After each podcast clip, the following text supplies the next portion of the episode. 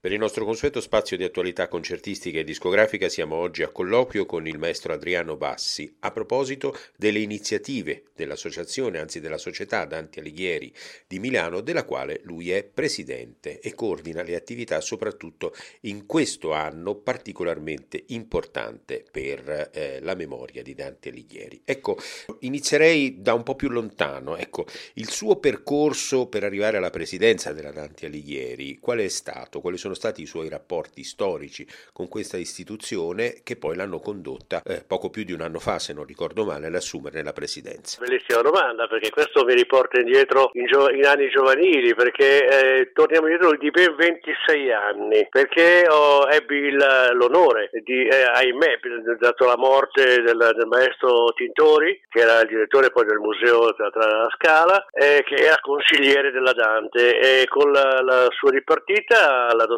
Drago, era la presidente d'allora, che è stata una donna splendida per la Dante, veramente il, il vero presidente, lo dico sempre perché è una figura fondamentale, mi chiese se desideravo diventare consigliere della Dante. Io accettai subito anche per il ruolo che aveva il maestro Tintori, prendere il suo lavoro per me, come ho già detto, era un onore. Perciò feci questo percorso, percorso interessantissimo anche di grande crescita culturale con la, con la Dante Alighieri, tenni anch'io delle conferenze, dei concerti, perché me lo chiedeva la professoressa Drago, poi l'avvocato Ogliari che eh, prese il posto della Drago dopo la sua ripartita. Ecco, perciò ho visto un po' tutti i percorsi culturali della, della, della Dante e quando mi chiesero eh, i consiglieri mi chiesero di eh, partecipare così alla, per la presidenza, eh, io fui titubante, titubante per questa ragione, perché eh, con, con, tanti presidenti passati desideravo portare avanti la Dante al meglio, eh. cioè se ci riuscirò o non ci riuscirò, perciò pensai un po' prima di decidere. Poi presi la presidenza, sì più o meno sono un anno, poco più di un anno e mezzo, e ho cercato di dare la mia impronta, il momento importante per me perché ho cercato e tento tutto tuttora di mantenere la qualità che la Dante Alighieri di Milano, il comitato, ha sempre avuto. E, e metto la mia impronta, il mio modo di vedere le cose e penso appunto che eh, da sempre comunque la cultura è a 360 gradi, perciò come società Dante Alighieri, ripeto, comitato milanese, cerco sempre di collaborare con le maggiori istituzioni di qualsiasi st- storia culturale hanno e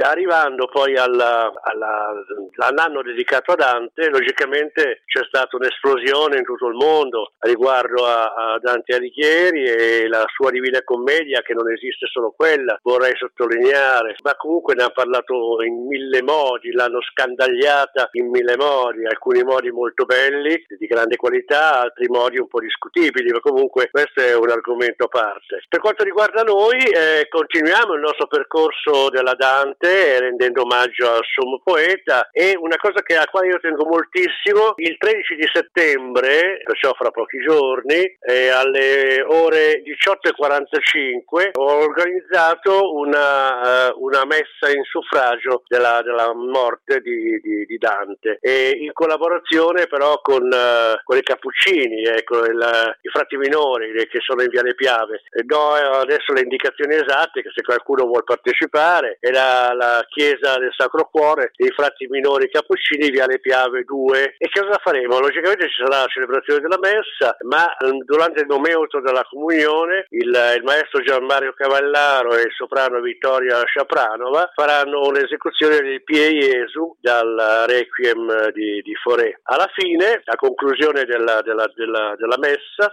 l'attore e regista Massimiliano Finazzer Fleury leggerà il canto undicesimo dedicato proprio al, a San Francesco, perché questo è un aspetto, è un aspetto che è stato sì trattato usato ma non in modo ampio perché eh, Dante fu un novizio francescano. Si dice poi che eh, si fece tumulare con il, il saio, poi no, questo non, non, lo so con precisione, però sono sempre eh, le voci che si, si, susseguono. Ma al di là di questo io ho voluto rendere omaggio anche eh, in questo modo, alla, in modo elegante, in modo discreto alla dipartita del sommo poeta. Questo sarà il 13 16 settembre. Continuando nel nostro, nel nostro calendario, poi logicamente ci sono altre cose in atto, ma non legate a Dante, sono legate alla, alla, diciamo, alle commemorazioni e all'attività della Dante, ma stando sugli appuntamenti eh, del, del, nostro sommo poeta c'è il 2 di ottobre, che voglio sottolineare anche questo come un aspetto eh, importante, perché a Palazzo Cusani, sempre a Milano, che poi è proprio il centro di Milano, il 2 ottobre alle ore 16.30 eh, ci sarà questa, questo incontro del dottor Fabio Peri, che è un astrofisico, dove parlerà, farà una conferenza sull'astronomia di Dante, perciò i cieli di Dante, cioè comincia a fare una spiegazione riguardo a questo a significato che dava Dante alle stelle e con le proiezioni sarà logicamente eh, a ingresso contingentato, poi questo logicamente eh, attraverso i comunicati stampa noi ne daremo notizia, comunque possono partecipare tutti prenotandosi logicamente per, per ragioni ovvie che conosciamo. Questi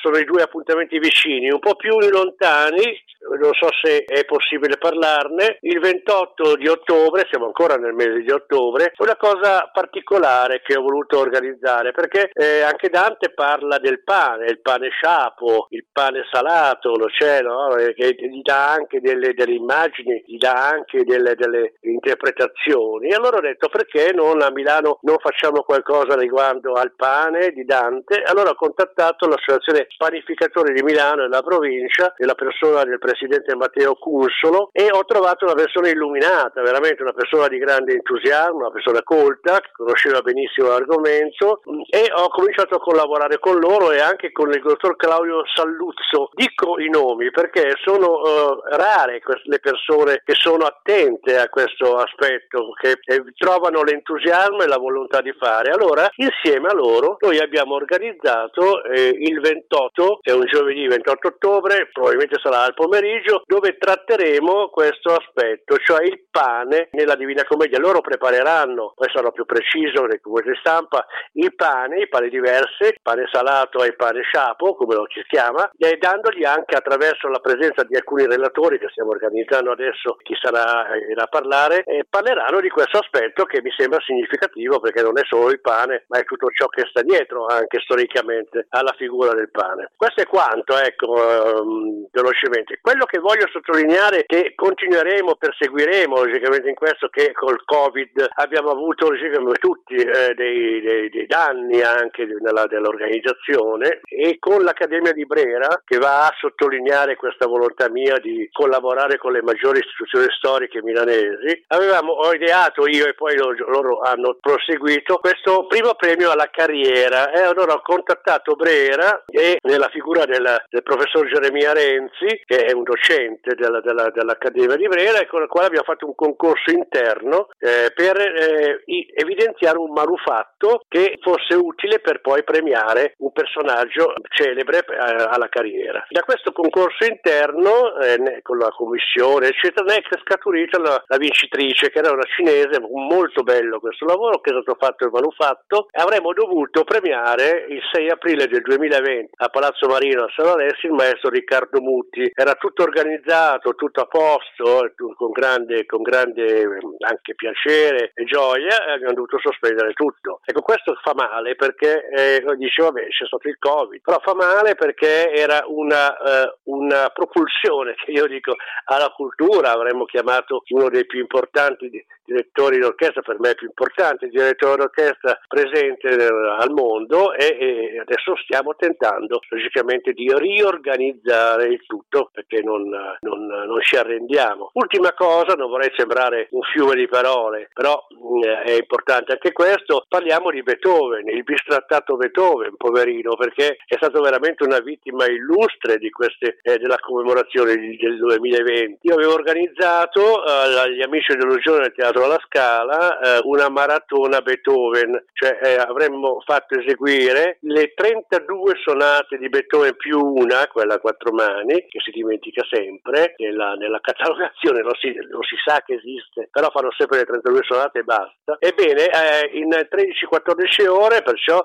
eh, il pubblico eh, avrebbe ascoltato tutta la produzione pianistica, piano, piano, pianoforte del sonata, sonatistica di Beethoven. Una, un, sarebbe stata una bellissima bellissima manifestazione con l'ingresso libero, eh, la gente poteva entrare e uscire perché avevamo anche una uscita dietro così non si disturbava, c'era il maestro Comellato, il maestro Massimiliano Damerini, eh, tantissimi giovani, il maestro Perugini, cioè, avevamo proprio una commistione eh, fantastica tra eh, i grandi professionisti e i giovani professionisti che si affacciavano alla, alla, all'orizzonte del, in questo caso. Anche questo, ahimè, non abbiamo potuto organizzarlo, definirlo, causa Covid, però lo stiamo riorganizzando, anche se non c'è la commemorazione, ma almeno muovono Beethoven.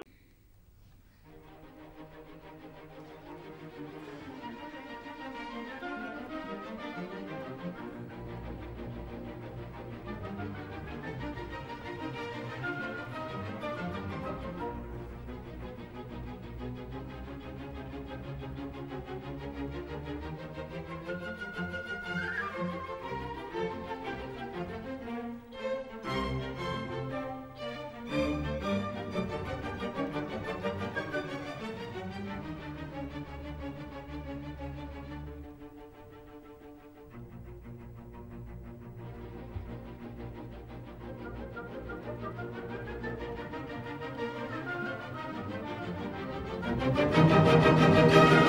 you.